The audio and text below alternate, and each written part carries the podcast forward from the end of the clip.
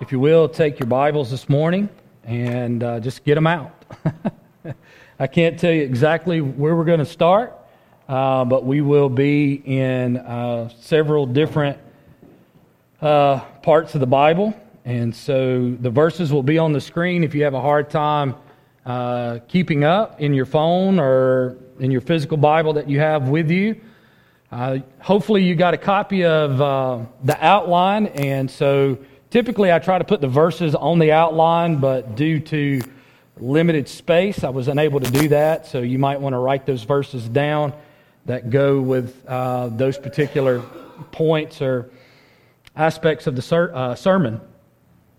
This morning, we're continuing our current sermon series, which is a little different for us in that we are normally preaching through a book of the Bible. Um, we stopped in the book of Romans as we closed out chapter 13, and we'll come back to Romans in the fall. But um, we're taking a, a, break from Romans to kind of do a reset, and that is uh, with everything that's happened over the last 15, 16 months, and uh, trying to get back to church as normal and life slowly but surely, you know, returning to more and more each week to more of what we're used to, I thought it would be a good time for us to go back and to revisit who we are as a church and what it means to be a part of Eureka Baptist and really what motivates us and drives uh, everything that we do. And so, we, overall, we have, a, we have a mission statement that we filter every decision through, and that is we exist to glorify God by making mature those who believe. And so, that's pretty much been who we uh, have been for the last almost 13 years now. But over the last year or so, started back when COVID started, uh, I'd had some conversations with people uh, just concerning spiritual growth and, and how, do you, how do you measure spiritual growth? Or can you measure spiritual growth? And so my response to that has always been spiritual growth, the, the measurement for it is obedience. Because ultimately, that's what it means uh, to be a Christian, uh, is to walk in obedience to the teachings uh, of Christ. We don't become Christians by being obedient. We become obedient because we are Christians. Uh, let's, we don't want to put forth a works based salvation. We believe that salvation is by grace through faith alone, not of any works. But we do believe that, uh, true, uh, that true faith is always uh, always has works with it. Okay? That's how we really know that we've moved from death unto life, is that we have a, a faith that uh, conforms to the teachings of Scripture. And so, in doing so, um, these core values uh, are something that uh, not original to me. Um, they're, they've been around for a long time uh, in other churches, so this is not something um, that I came up with, but these five core values most definitely, to me, give us a working uh, uh, picture of what it looks like to grow in our faith. And so last week we introduced core value number one, and that is found people, find people, um, which is basically just a fancy way of saying that people that have been saved are people who go out and take Jesus to other people because God is seeking those uh, whom He may save. But He does that through His people because Romans 10 reminds us how can people be saved if there's no preacher? And that doesn't mean preacher like me, that means preacher like all of us who claim the name of Christ. Herald, someone who, who speaks forth uh, the claims of Christ. And in that passage of Romans 10, it says, How beautiful are the feet of those that bring the good news. And so every Christian uh, follows in the footsteps of Jesus. When Jesus said in Luke chapter uh, 15, verse 10, he says, That I came to seek and to save those who are lost. And all of us came to Christ through somebody else who came to faith in Christ. Now, I don't, you know, you can uh, maybe spin that ever how you want, but all, none of us came to faith in Christ on our own. The Lord used somebody or a group of people or a church or some friends or someone uh, that brought the gospel to us.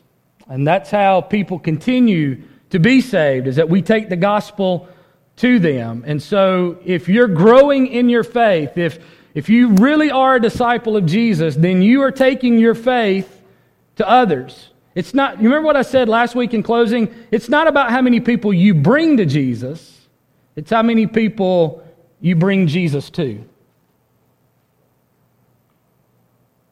People don't come looking for Jesus, especially in our day. But there are people who need Jesus. And if they're going to discover what they need, then it's going to be through you and I walking across the street or um, walking across the lunchroom at school or uh, going to the cubicle next to us at work or maybe getting on a plane and going to a foreign country or maybe going to you know a different city or just whatever it might be. We will have to go. We will have to go. But i can tell you this in going the, jesus said the harvest is right the problem is the laborers are far too few. The laborers are too few. So this morning we come to core value number two. I thought I'd save this for the final week, but I thought I'd just rip the band aid off and get it out of the way today because it is the one subject that you're told not to talk about or preach about in churches, and that is the subject of money. So, core value number two is simply this you can't outgive God. And, some people may say, well, that could be also your, your time or that could be your talents. Uh, when we were working on the tiny house several weeks ago, and by the way, I got some new pictures. I'm not, I, I meant to have them to show you today, but I didn't get that together yet. But I'll put them up on Facebook uh, this upcoming week. The, the tiny house is just coming along in incredible ways and the financial resources that continue to come in have been uh, incredible. And so, um, hopefully, maybe in about another two weeks, the tiny house will be totally completed, and Steve will uh, be moving uh, back into his new permanent residence. And so, uh, we'll keep you keep you updated on that. But um, there was a guy that said, You know, I can't, I can't give any money, but I can come up here and volunteer my time. And I get that. I mean, when the Bible talks about uh, stewardship, it, it does talk about stewardship of time, it does talk about stewardship of our talents. But I think sometimes we bring that up to be dismissive of the mandate that the Bible has on our stewardship of our money. And I'm just going to be honest with you. When the Bible talks about stewardship or generosity or giving, it very rarely mentions time and it very rarely mentions your talents. It predominantly, and about 99% of the time, it refers to your money. And so, whether you're a teenager who doesn't have a job, uh, or um, you are retired or living on a fixed income, it doesn't matter where you are this morning in life. Um, all of us have a responsibility when it comes to the financial resources that God has given us. And if you're going to measure spiritual growth, this is one of the key factors. Matter of fact, I'll, I'll just go ahead and throw this out to you. The Bible teaches us that um, There's a clear indication in various passages of Scripture that a failure to be generous is an absolute disclosure that you're not a Christian.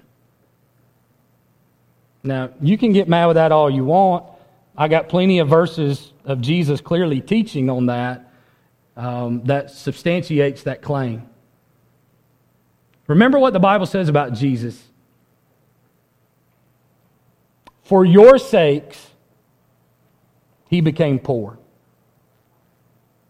And Jesus didn't live, contrary to the prosperity gospel teachers, Jesus did not grow up in a wealthy family. He grew up in a poor city. He He grew up in a poor family. And if you see that the offering that his parents took uh, to the temple, you can see that they took the, uh, the offering of the poor uh, because they were poor. Jesus never owned a house. He had a rock for a pillow.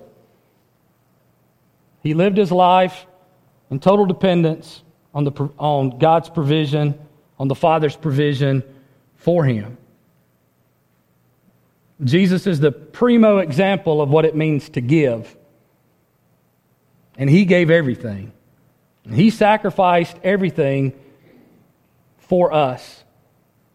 And Jesus said if the teacher does that, then the student should not think that any less would be expected of them. Let's look at what the Bible says this morning about giving. I'm going to ask you a question. What's the biggest misconception, mis- misconception Christians have about giving?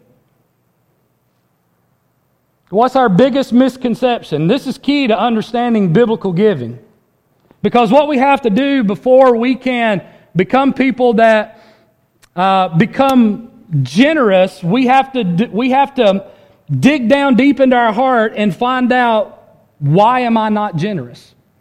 Because for all of us, some of us might be more generous than others, but I dare say any of us are really knocking it out of the park when it comes to generosity.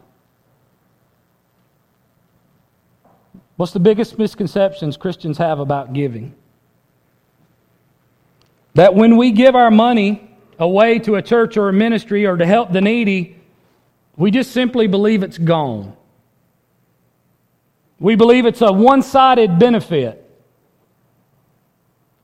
Well, the church can give the preacher some more, you know, a raise, or they can buy this, or they can buy that, or, uh, you know, or uh, the, the homeless guy that I gave the money to can go buy a meal or get a place to stay for the night, or whatever it might be.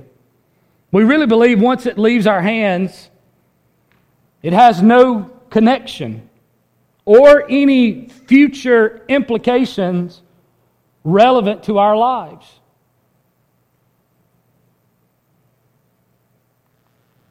Scripture calls you not to view giving as a divestment of your money, but to see it as an investment in heaven. Not a divestment of your money, but an investment in heaven.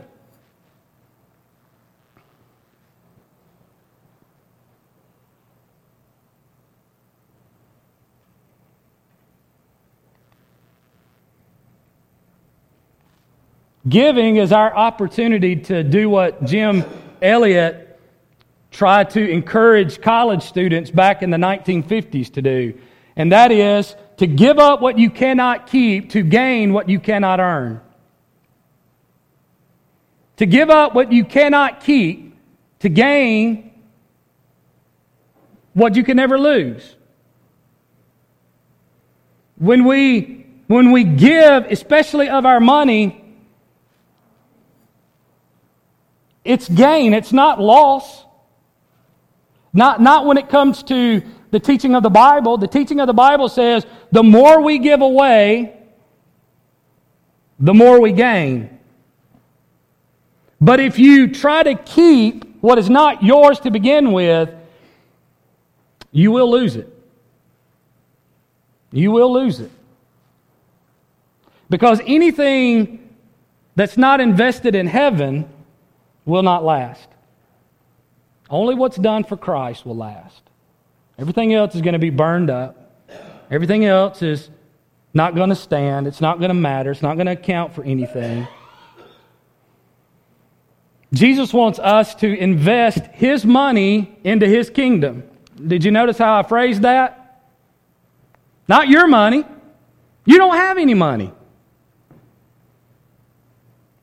If you're a Christian this morning, go ahead and whisper to yourself, I have no money.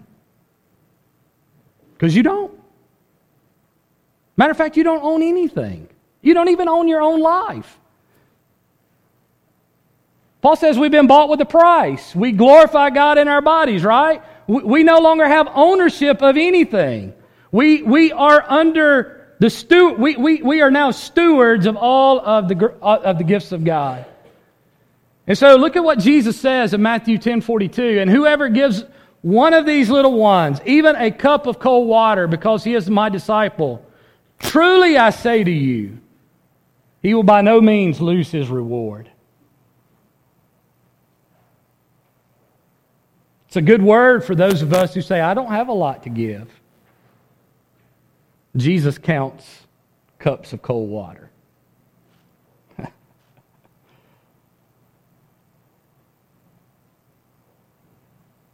Nothing is insignificant. Twenty thousand people showed up, and Andrew found some fish and bread. Actually, they were sardines. Y'all know how big sardines are? They're not very big. And a few pieces of bread. And somehow Jesus took a little and fed 20,000 people till they were full, and then 12 baskets left over for the disciples to take with them. Jesus is into small things. He's into small giving. Mark 9:41 says this, "For truly I say to you, whoever gives a cup of water to drink because you belong to Christ will by no means lose his reward." Now, Mark is recounting Jesus saying this, but this time it's not children involved. He said, just give a cup of water to drink because you belong to Christ will not lose their reward. Jesus in Acts 20 35 says, look at the very end of the verse. It is more blessed to give than it is to receive. Why is giving better than receiving? It sounds counterintuitive, doesn't it? But when you give, you plug into God's law of rewards. You experience dramatic and lasting returns for the investments you made. When you give, you receive far more than when you keep. Anybody know that to be a fact? Hmm? If you can't say amen, you anybody nod their head. And I know some of y'all are nodding because you fight and sleep right now, and that's okay. Just go on to sleep. Maybe through osmosis you'll pick up on something this morning. It happens. When you give, you receive far more than when you keep. When you give, it brings glory to God and it brings good to others and to ourselves. Now, now, don't don't think, well, Brother Jason, I, I've always been taught that, that giving has nothing to do with me. I'm just supposed to give expecting nothing in return. Oh, yeah, you're supposed to give and expect nothing in return from the person you're giving it to, but the Bible does not teach give and not expect God to give in return. Now, let's preface that by don't think, well, if I, if I give somebody my old beater, God's going to give me a new car. Or if I give a certain amount of money, God's going to give me 10 times back. I'm going to tell you this. Go ahead and burst your bubble. God does often reward our obedience in this life but I'm going to tell you, the majority of the time, the reward that we will receive for obedience is being laid and stored and kept in heaven because there's not thieves in heaven and there's not to steal or moss to eat away or rust to destroy our reward. It is kept in heaven. And the great thing about it being kept in heaven is that it will last forever.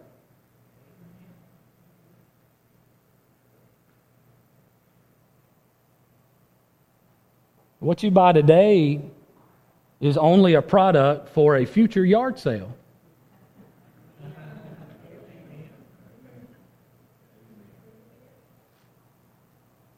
It doesn't last. It doesn't last. In my dealings with those who are givers, there are a handful of words that describe their experience of giving joy, it's fun, exciting, wonderful. Look at what the Bible says. I mean, this is totally in keeping with what Scripture teaches. 2 Corinthians chapter 9, verse 6 through 7. Actually, chapter 8 and 9 are probably the most extensive two passages in all the Bible on giving. Says, Paul says, the point is this whoever sows sparingly will reap sparingly. And whoever sows bountifully will reap bountifully. Watch. Each one must give as he has decided in his heart. So let me slide something in. I, we don't teach tithing as a standard. Don't really believe that that's what the New Testament teaches. Don't really believe that's what the Bible teaches. Because if we really dug down into giving and tithing from start to finish, the Old Testament saints were given 23 and one third percent of their income, not 10. They had two 10% tithes and then, then a third 10% tithe that was given one third uh, for three years. So 23 and a third percent. But let me, let me just say this to you.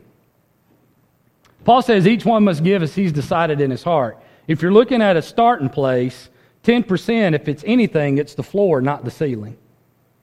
It's ground zero, it's the place you start. But you should pray and seek the Lord as to what you should give. But here's this is what I love about it. Not reluctantly or under compulsion. I will, you'll never hear me browbeat, beat you down about giving, twist your arm about giving, manipulate you into giving. If you don't give, you're the one missing out. Because, look, God loves a cheerful giver. That word cheerful is where we get our word hilarious.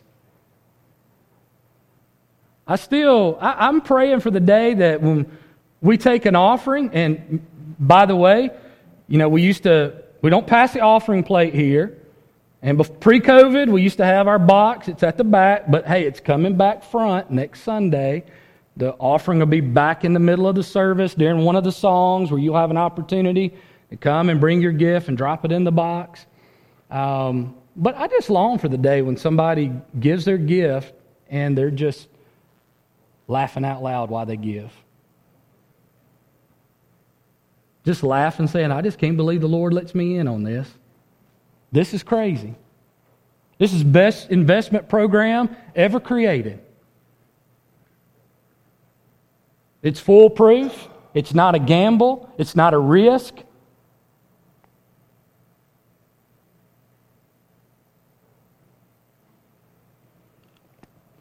Some Christians are determined to do their part, but they do it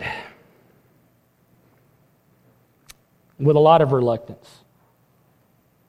They give strictly out of duty or obligation. Better to give out of duty than not to give at all, though.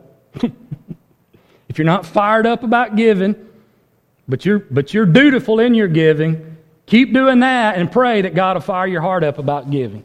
He'll give you joy about it.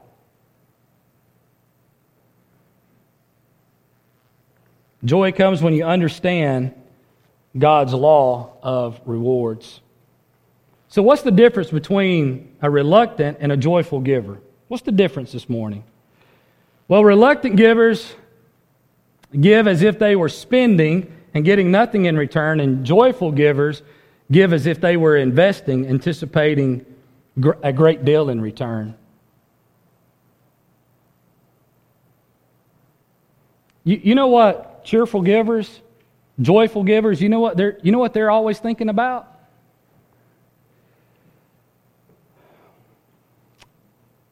One day I'm going to be amazed when I get to heaven at how God used the money that I gave. I just can't wait to get to heaven to find out all the ways that God used what I gave to bring glory to His name and people into His kingdom. Now, reluctant givers, they give and they're like, they better spend my money right. They better not waste it. They better account for every penny of it. And look, look, um, financial integrity is important. But the point again is joyful givers aren't really concerned about what's happening with the, with the how, where the money's going. Why? Because they trust that those people will stand before God and give an account for what they did with that money. But you've got to stand and give an account to God of what you did with the money He gave you. So why not, instead of trying to, you know, take the joy out of giving by figuring out whether they're really doing right by the money or not, why don't you just sit around and dream about all the things God could be doing with it and then say, Lord, do it and do more?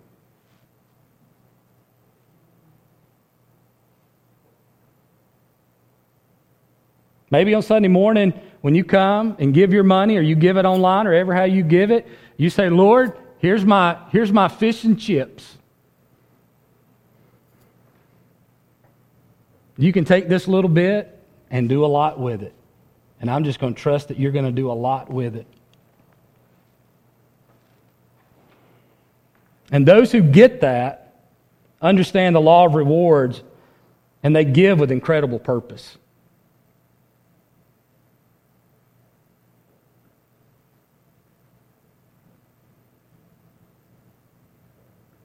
And when you're giving with purpose,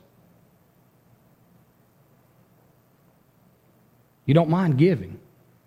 Why did so many people give to our little tiny house project? I'm going to have to speed up here. I knew this was going to happen to me. Why did so many people? I mean, just like, just crazy how people have given. We're, we're over 80, I think we're over 80 unique donors to our little tiny house project. And as far as I know, probably, I'm going to say 80 to 90% of these people don't even know the guy who the house is being built for. I had a classmate of mine this week said, Hey, I saw the tiny house project. I, he said, What do you need? I said, What can you give? What do you need? I said, What can you give? What do you need? I said, Well, how much was you planning on giving? He, he gave me a number. I said, We'll take it. We'll take it. Send it on, brother.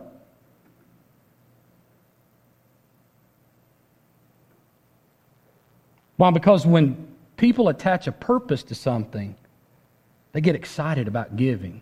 Listen, when you give, and especially when you give to your church here, Know this every dollar is attached to a purpose. Every dollar is being invested into the kingdom of God.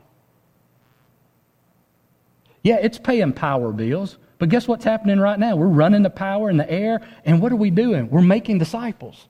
We're sharing the gospel. Yeah, it went to buy cameras and computers and internet service. Why? So that we can put our sermon, our services online so that people can watch and it's been incredible to watch during COVID all the different places that people were watching people overseas, people in different states, emails that, uh, that I received from people. It's, it's unbelievable. But every dollar that you give is attached to a purpose, and that purpose is the kingdom of God.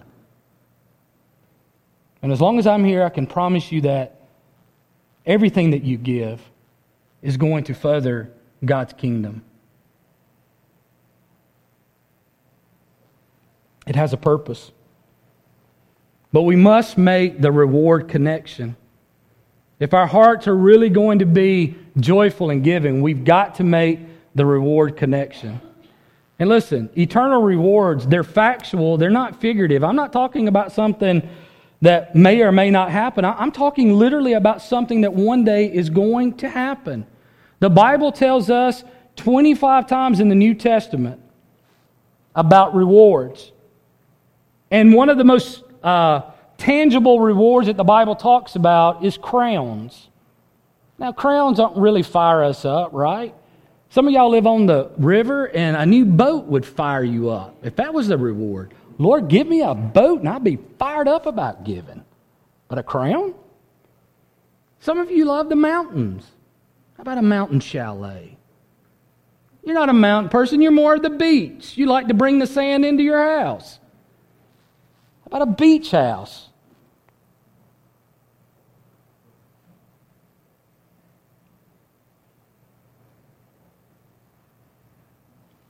Who wants to sacrifice for something that doesn't really sound so great? A crown. And that's our problem. We forget that earth is not our home. And so we waste our lives pouring ourselves out and our money and our money into what will go up into smoke. Meanwhile, God offers us the opportunity to experience a down payment on joy.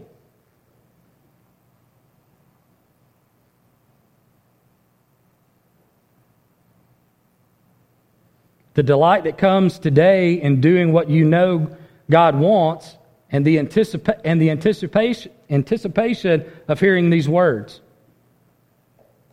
What does Jesus say at the end? Or what does he say at the beginning, I should say? Well done, good and faithful servant. You were faithful over how much? Over a little. Now I will set you over much. Enter into the joy of your master. I've said this so many times in 13 years. I say it one more time.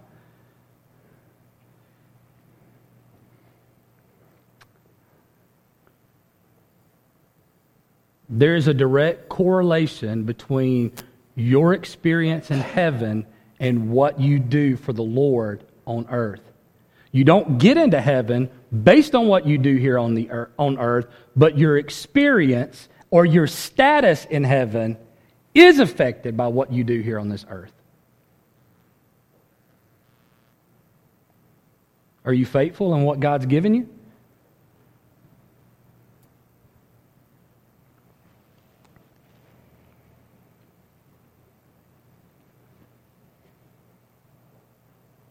Jesus tells two stories that I think I'm going to have to just kind of blow through real quick here. Okay, so I'm going to, I'm going to go fast, listen fast, give me about 10, 15 minutes here, and we'll be done.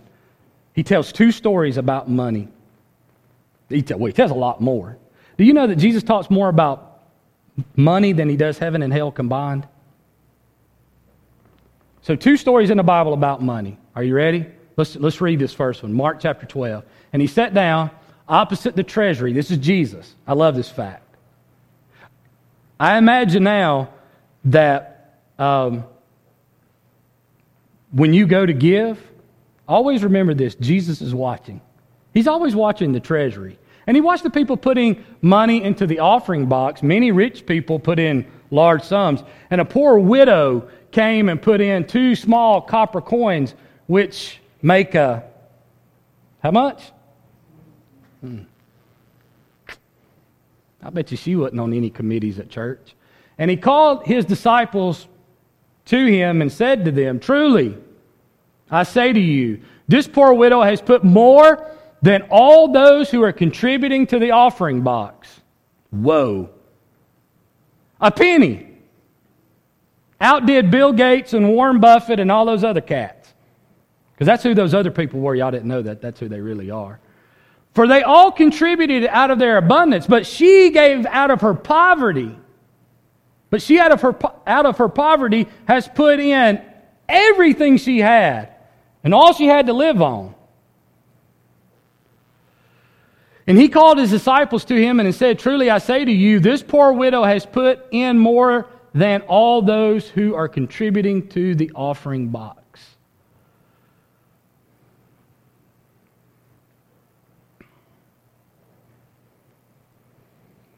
It's not about how much you give. It's about what you give.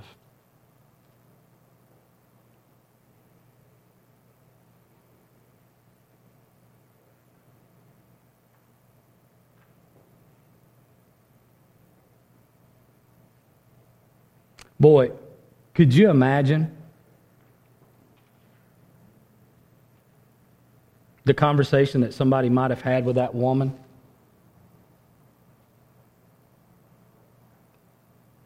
Don't give it all.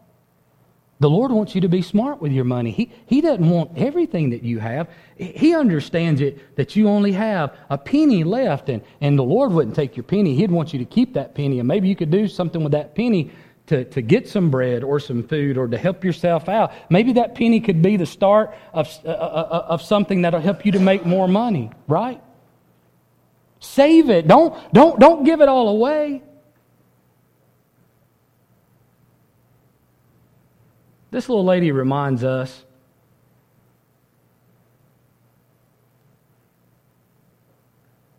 that when you give everything to God, you lose nothing.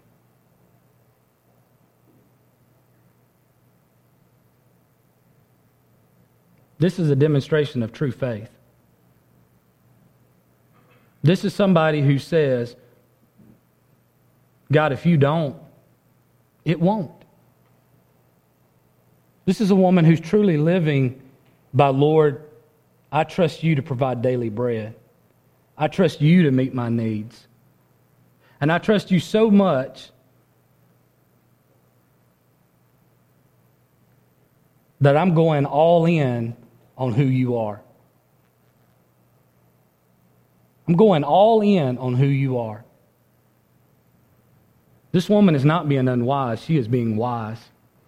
And you would be wise too to push all of your chips in on Jesus.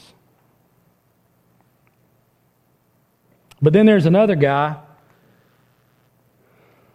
and he's found in Luke chapter 12. Someone in the crowd said to him, Teacher, tell my brother to divide the inheritance with me. But he said to him, That's not the one I want to read. Yeah, yeah, it is. I'm sorry. Let me go just a little further. Jesus told a parable saying, The land of a rich man produced plentiful. And he thought to himself, What shall I do? For I have nowhere to store my crops. And he said, I will do this I will tear down my barns and build bigger ones, and I will store all of my grains and my goods. And I will say to my soul, So you have ample goods laid up for many years. Relax, eat, drink, and be merry. But God said to him, Fool, this night your soul is required of you, and the things you have prepared, whose will they be? So is the one who lays up treasure for himself and is not rich towards God. But God said to him, Fool, this night your soul is required of you, and the things you have prepared, whose will they be?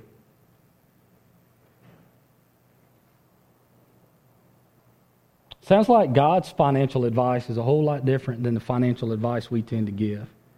Don't get me wrong, God's not against savings account. God, the Lord is not against preparing for rainy days.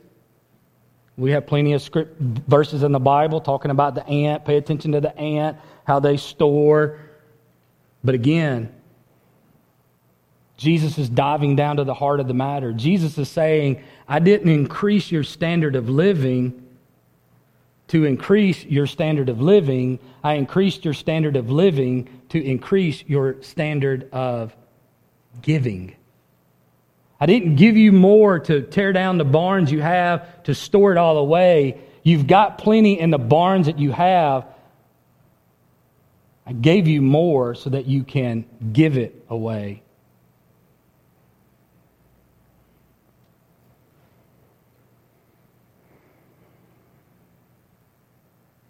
If Christ is not Lord over our money and possessions, then he's just not Lord of all. The principle is timeless. There's a powerful relationship between our true spiritual condition and our attitude and actions concerning money and possessions. The early church shows us this, and these are going to be some of the last verses we look at this morning.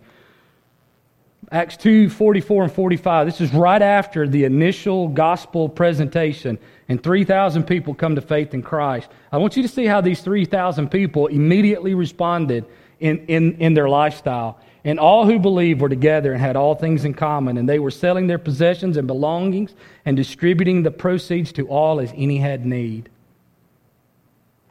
What about chapter 4, verse 32 through 35, in case you think that that was an, uh, an anomaly?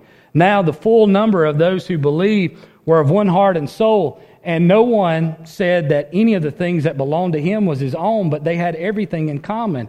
And with great power, the apostles were giving their testimony to the resurrection of the Lord Jesus, and great grace was upon them all. There was not a needy person among them, for as many as were owners of lands or houses sold them and brought the proceeds of what was sold. It was no more natural for these Christians to cheerfully liquidate and disperse assets they had spent their lives accumulating than it would be for us. And that's the whole point. The whole point is that everything that I have is God's. And if, and if at any time he, he demands the liquidation of what I have to give away to those that are in need, He has every right to call me on that.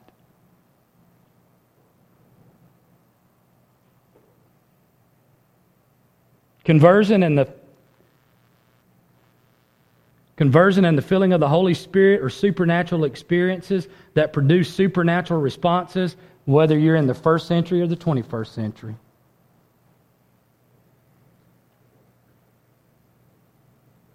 Living for Jesus will make you do some crazy stuff. Any, anybody know that to be a fact? Like Jesus ever asked you to do some crazy stuff?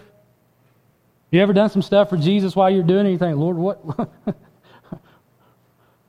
really?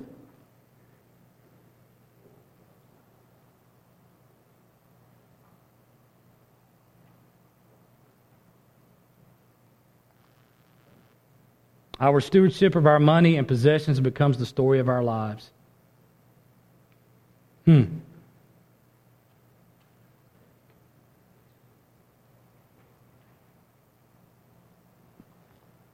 What's your story? Do you have a story? Do you have any stories to tell?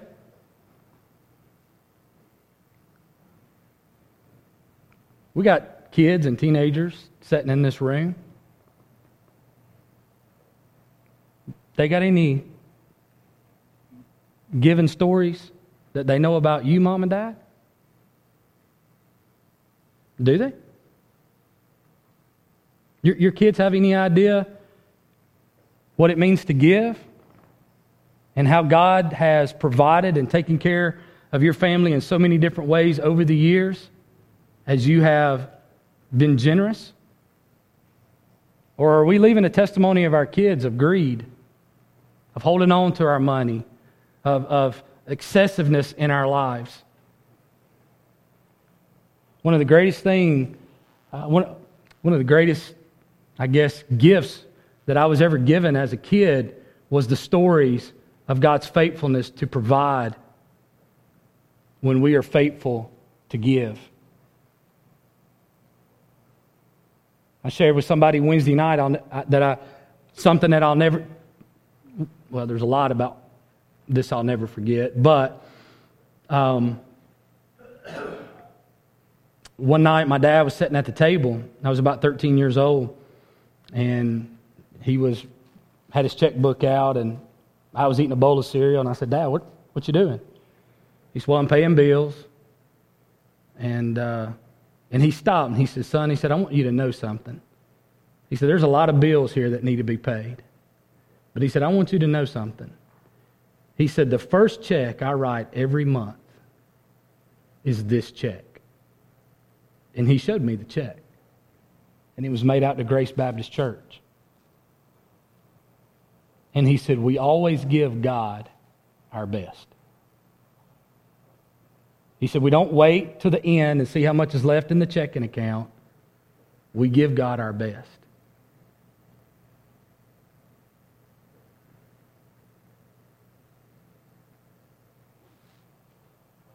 Why? Because it's His. And we trust Him with the rest. You see, my dad was giving me a story. His life was telling a story that night.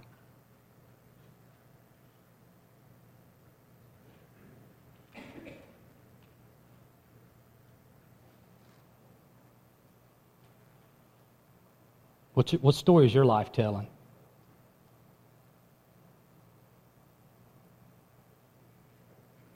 I can tell you one thing.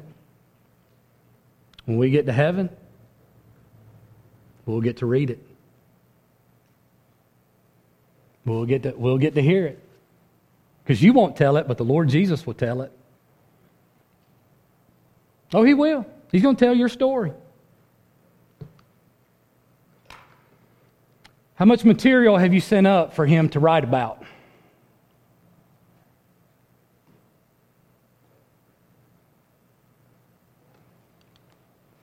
Here's a couple of questions I asked myself this, this very week. One day, everyone must answer these questions. Skip these verses. Where did it all go? What did I spend it on? What, what, if anything, did I support with it? And what has been accomplished for eternity through my use of, of all this wealth?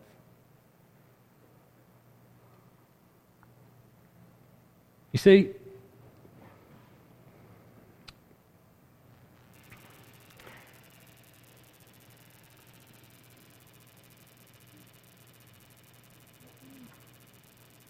you may not think you've got much.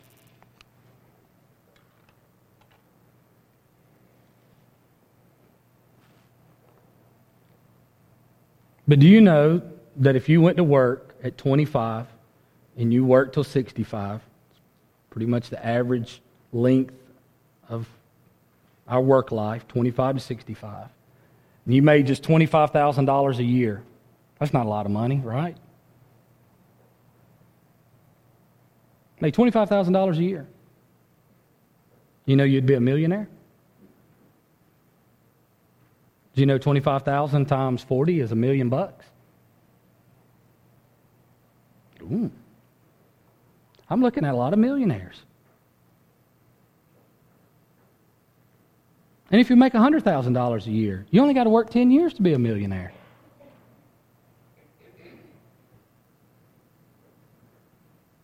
And I did some research years ago and found out that within the average median income within five miles of this church is about $38,000 a year.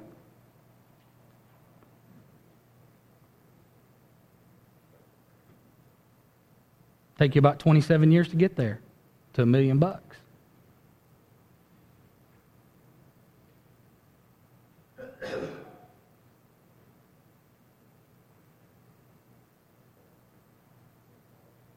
We've been given a lot. God has been incredibly gracious to us all. And now the Bible calls us, as people who have experienced the grace of God, is to be people of grace especially in the area of our finances. Money will not solve the world's problems. That's not what I'm saying. It doesn't. Money's never solved any problems.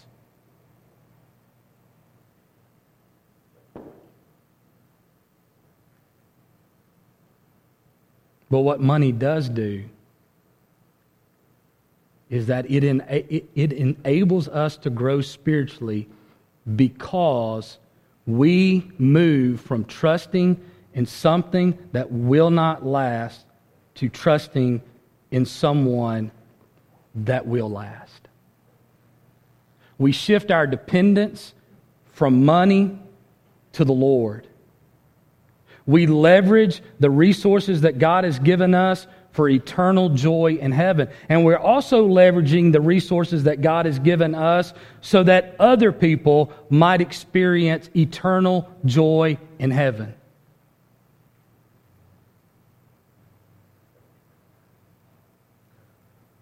Y'all met two, y'all met two young missionary couples last week.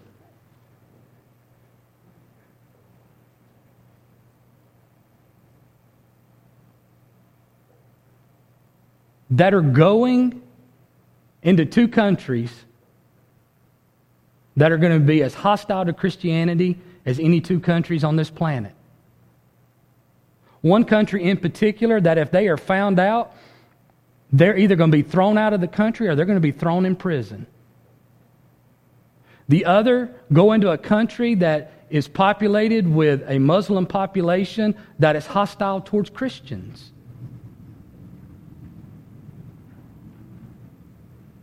And not only are they young, but they have young kids. And they need support. And here we are back here in the good old United States. And some of us are thinking, praise God, He didn't call me to those countries. Right? But listen, He didn't call you to that country, but He called you to support those that He has called. He's called you to leverage everything that you have for the sake of the gospel. Now, this morning, listen, I'm not telling you that the Lord, I'm not up here saying, well, we all just need to give up everything and just, you know, sell it all and we'll give all. No, I'm, listen, that's not it. Here's what I am saying. Here's what I'm saying. I'm saying take everything that you've got. I don't know. Can you see in the bottom left hand corner of this screen? You see those four arrows?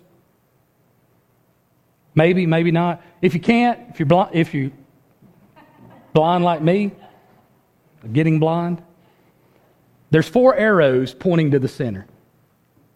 That's, that, this is, you're going to see more and more of this. Is going to be our new logo for the church. And if you can make that out, does anybody notice what those four arrows end up making in the middle? You young people, can y'all figure that out for us? Thank y'all. Man, y'all are so smart. We got the smartest kids. I mean, really do. They're some geniuses over there. It's a cross. Those four arrows pointing to the center make a cross.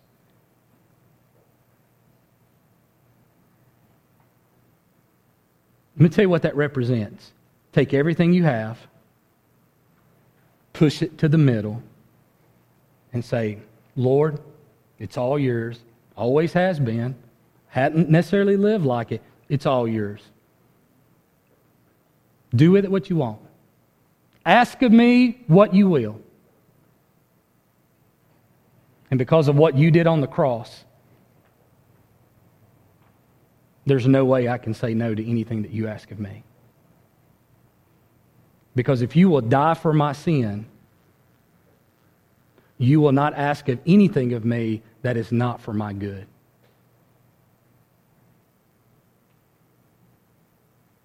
That's what it's all about. You can't outgive God. You can't outgive Him. Now, I do want to, I never do this, but I got to show you a video because I think this little video, it's from a movie called The Three Amigos. It's an old movie. Maybe some of the younger kids maybe have never seen it. I don't usually show movies and sermons. But when I thought about this, I thought about this. I mean, I need to leave you with something today in your mind that you can walk out of that you won't soon forget. Now, what you're about to see is uh, three guys, three comedians who are in the middle of a desert. And you're going to see three different little vignettes of each one of them. And what I want you to see, and I, the one I, what I want you to most identify with, when you and I fail to, to, when we fail to be obedient to what the Lord has called us to do, we are the third character in this movie. See if I can get it pulled up. Here it goes.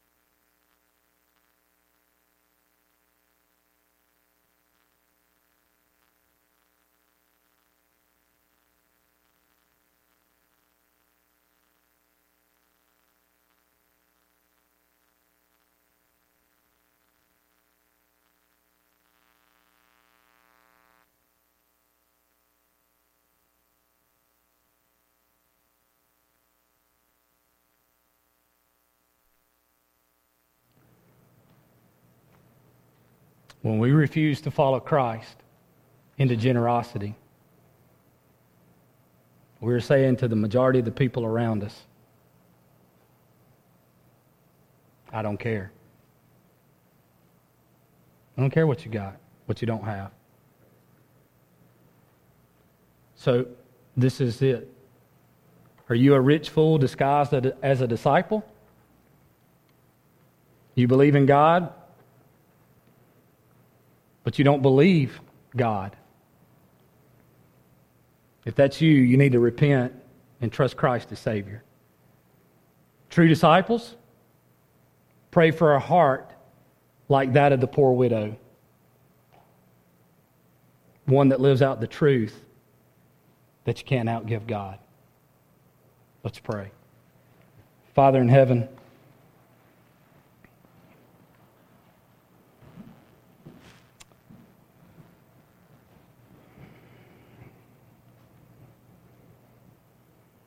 It may be a comedy of a movie.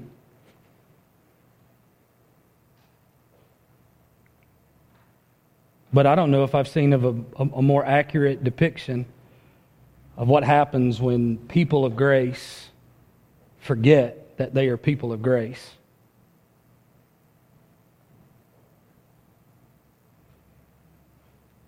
You have filled our cantina up to the brim. You have blessed us beyond anything that we deserve.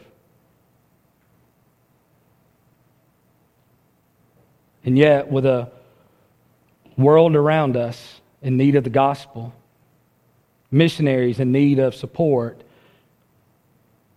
people in our community in need with so many needs.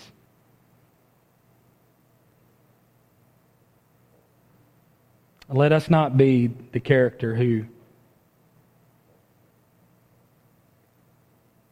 simply holds on to everything for ourselves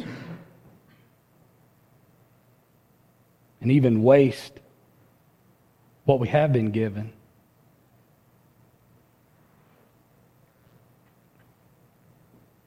Open our eyes afresh to what you have done for us and why you have done it for us. We are blessed to be a blessing. And in order for us to, to go and to do what you are calling us to do, finances will be a part of it. We, we can't escape that. But through our giving, we will find great spiritual growth. Through our giving, we will find great spiritual joy.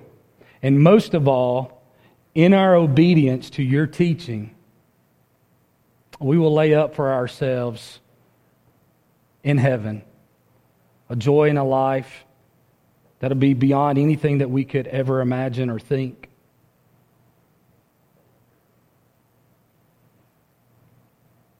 And you command us to do this. You say, lay up for yourselves treasures in heaven. This is how you're honored. This is how you're glorified. This is your desire for our lives. Is to glorify you in giving, to seek the welfare of others, so that in the end, there will be a story told in heaven, not to our glory, but a story told in heaven of your grace and how it played out in our lives and the effect that it had on the world in which we lived and in the days in which we lived. Move us as only you can this morning, Father. In Christ's name, amen. Will you stand? Will you sing one more song with us this morning?